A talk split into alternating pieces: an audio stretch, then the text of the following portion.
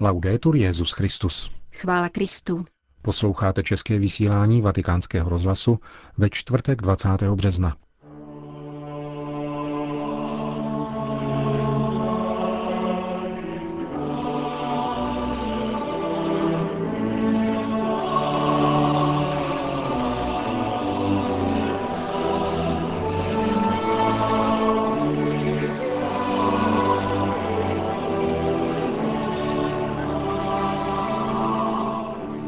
Člověk, který důvěřuje v sebe sama, ztrácí svou důstojnost, řekl svatý otec v dnešní ranní homílii. Papež František přijal dělníky a vedení oceláren italského města Terny. Vatikánská knihovna představila projekt digitalizace slavných rukopisů. To a mnohé další uslyšíte v našem dnešním pořadu, kterým vás provázejí Jana Gruberová a Milan Glázer.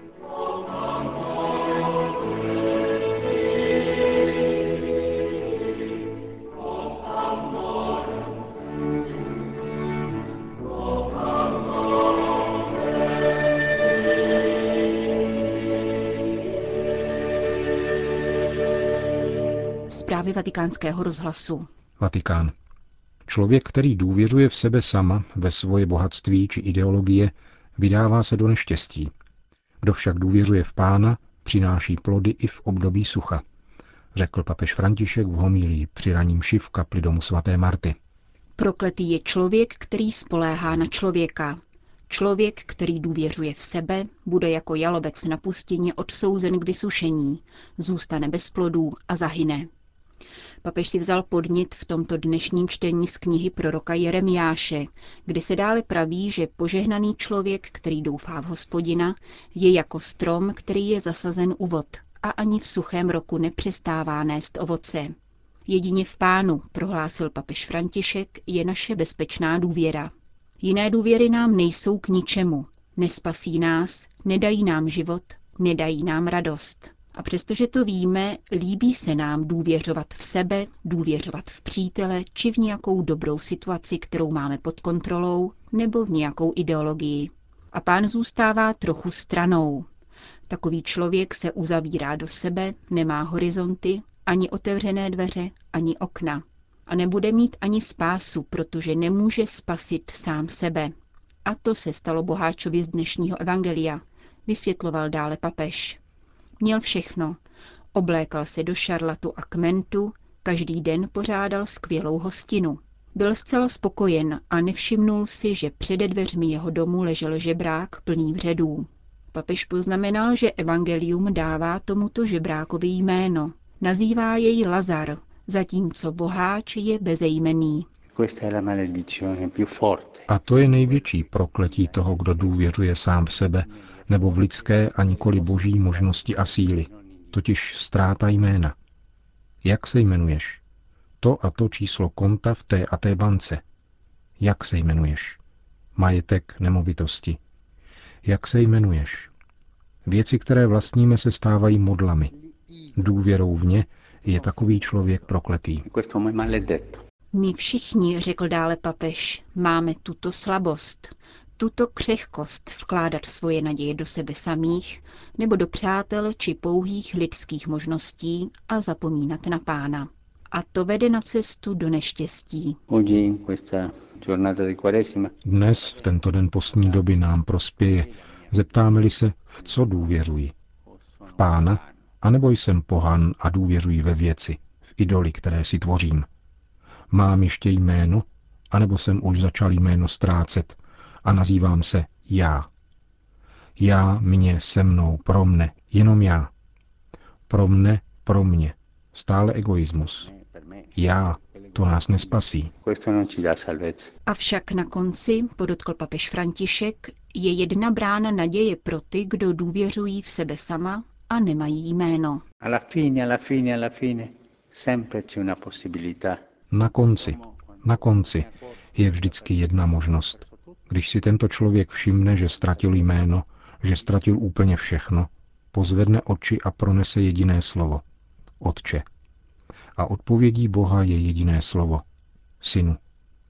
Pokud někteří z nás v životě budou natolik důvěřovat v člověka, v sebe samé, ztratíme jméno i tuto důstojnost, Ještě je možné říci slovo, které je nejkouzelnější a nejmocnější. Otče. On nás stále očekává, aby nám otevřel bránu, kterou nevidíme, a řekl nám, synu.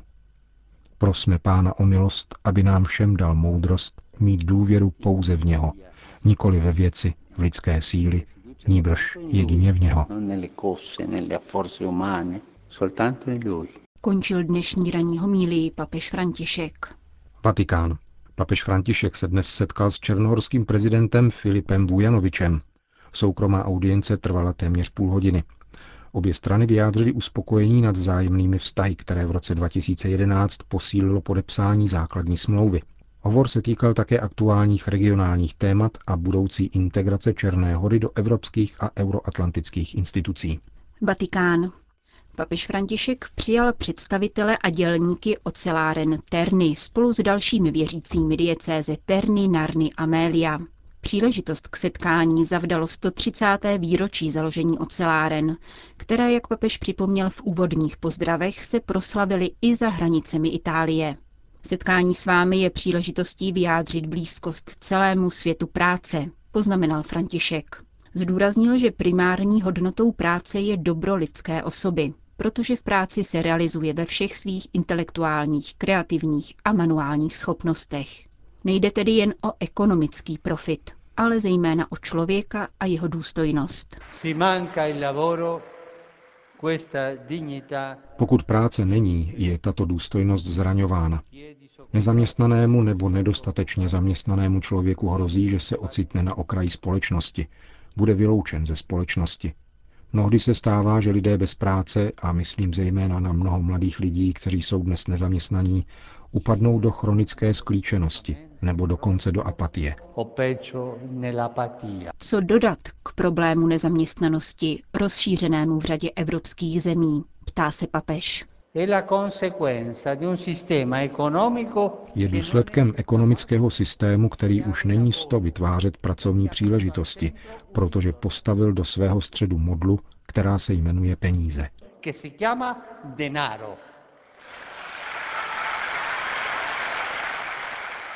Papež vyzývá ke změně tohoto trendu, k postoji založenému na spravedlnosti a solidaritě.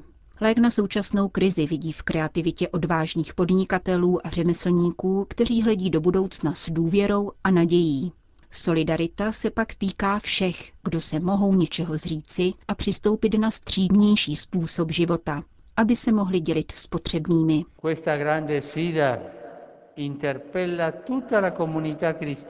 Je to velká výzva, která se dotýká celé křesťanské komunity.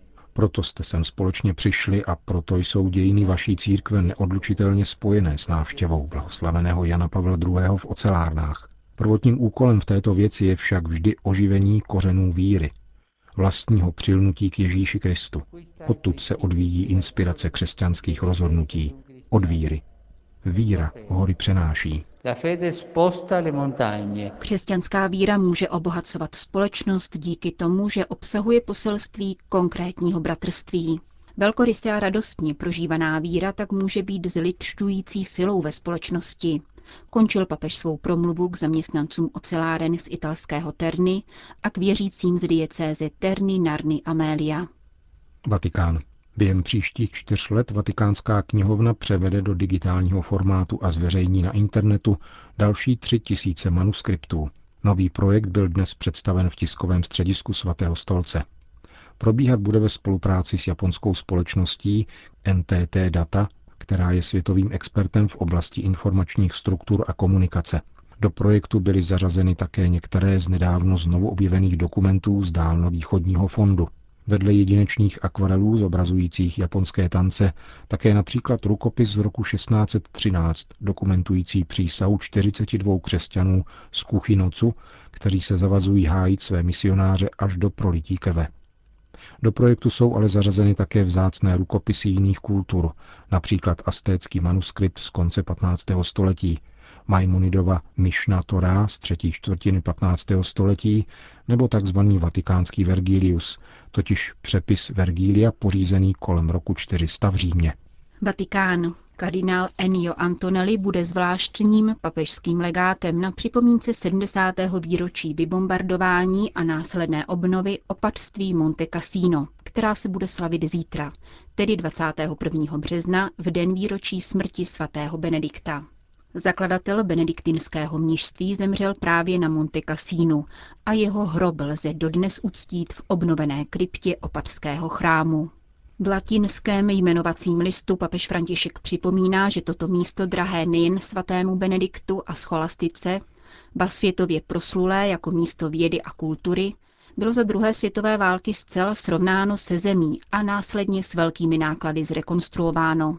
Svatý otec proto vyhověl žádosti apoštolského administrátora opatství, otce Augusta Ričiho a jmenuje emeritního prefekta Papežské rady pro rodinu svým zvláštním vyslancem k této vzpomínkové slavnosti. Papež svěřuje v modlitbě Bohu všechny živé a zemřelé benediktinské mnichy i všechny dobrodince opatství, jakož i vojáky, kteří v těchto místech padli. Stojí ve jmenovacím listu podepsaném papežem Františkem 19. března na svátek svatého Josefa. Vatikán. Včera odpoledne přijal papež František ve své rezidenci v domě svaté Marty představitele projektu Scholas, podporovaného Papežskou akademií věd. V promluvě ke 40 člené delegaci se papež zmínil o třech pilířích této světové sítě pro setkávání škol – výchova, sport a solidarita. Jak uvádí vatikánský tiskový mluvčí otec Lombardy, František při této příležitosti virtuálně zasadil olivový strom na znamení pokoje, formou odeslání pokynu z tabletu jednoho z účastníků setkání. Síť Scholas združuje převážně argentinské školy různé povahy a inspirace, včetně katolických. Ukrajina. Vím, že vy a vám svěření věřící zažíváte ponižování a nátlaky, Vím, že dostáváte výhrušky a v naplňování své služby musíte překonávat množství překážek, které vám ještě přednedávnem připadaly nepředstavitelné. To jsou slova arcibiskupa Světoslava Ševčuka z listu adresovaného řecko-katolickým kněžím z oděského a krymského exarchátu. Nejvyšší představitel řecko-katolické církve na Ukrajině připomíná, že podobné útoky nejsou tak docela nové. Ozývá se v nich echo toho všeho, čím naše církev mučedníků prošla v nepříliš dávné komunistické minulosti. Chci vám dnes zvláště vyjádřit úctu a vděčnost, že jste nepodlehli provokacím, nepropadli jste bez naději a panice, ale se trváváte v modlitbě a věrně plníte své kněžské povinnosti, píše řecko-katolický arcibiskup. Jak dále zmiňuje arcibiskup Ševčuk, stejně jako všichni Ukrajinci, i on sám s obavami i nadějí obrací zrak k ukrajinským vojákům. Radí řecko-katolickým duchovním, aby udržovali úzký kontakt s místním biskupem a spolu s ním koordinovali další činnost spojenou s plněním jejich poslání ve farnostech oděského a krymského exarchátu. Moskva. Pravoslavným světem hýbe diskuse kolem svolání panortodoxního koncilu, který se plánuje na rok 2016. Podle vyjádření metropolity Hilariona Alfieva, hlavy oddělení pro vnější vztahy moskevského patriarchátu, nepůjde o všeobecný sněm, budou-li na něm chybět představitelé západní církve. Soustředit se má především na posílení jednoty mezi pravoslavnými církvemi. V pravoslaví je závazné pravidlo kolegiálnosti a konciliarismu, Garancí zachování a posílení pravoslavné jednoty na koncilu má být systém přijímání rozhodnutí. Každá místní pravoslavná církev bude mít jeden hlas, bez ohledu na velikost komunity, kterou zastupuje. K novým rozhodnutím bude požadována zhoda všech reprezentantů místních církví. Prohlášení představitele nejdůležitějšího úřadu moskevského patriarchátu má ukonejší Dalasy, vnímané mnohými jako hrozbu, podle nichž plánovaný koncil zavede unii s Vatikánem, prosadí gregoriánský kalendář, zruší posty a prohloubí rozklad světového pravoslaví. Metropolita Hilarion rovněž ujistil, že na koncilu nepadne žádné dogmatické rozhodnutí. Řešit se mají pouze aktuální problémy místních pravoslavných církví a otázky jejich vzájemných vztahů. Představitel moskevského patriarchátu také znovu konstatoval, že konstantinopolský patriarcha je první mezi rovnými a nemá jurisdikci nad lokálními pravoslavnými církvemi. Končíme české vysílání vatikánského rozhlasu. Chvála Kristu. Laudetur Jezus Christus.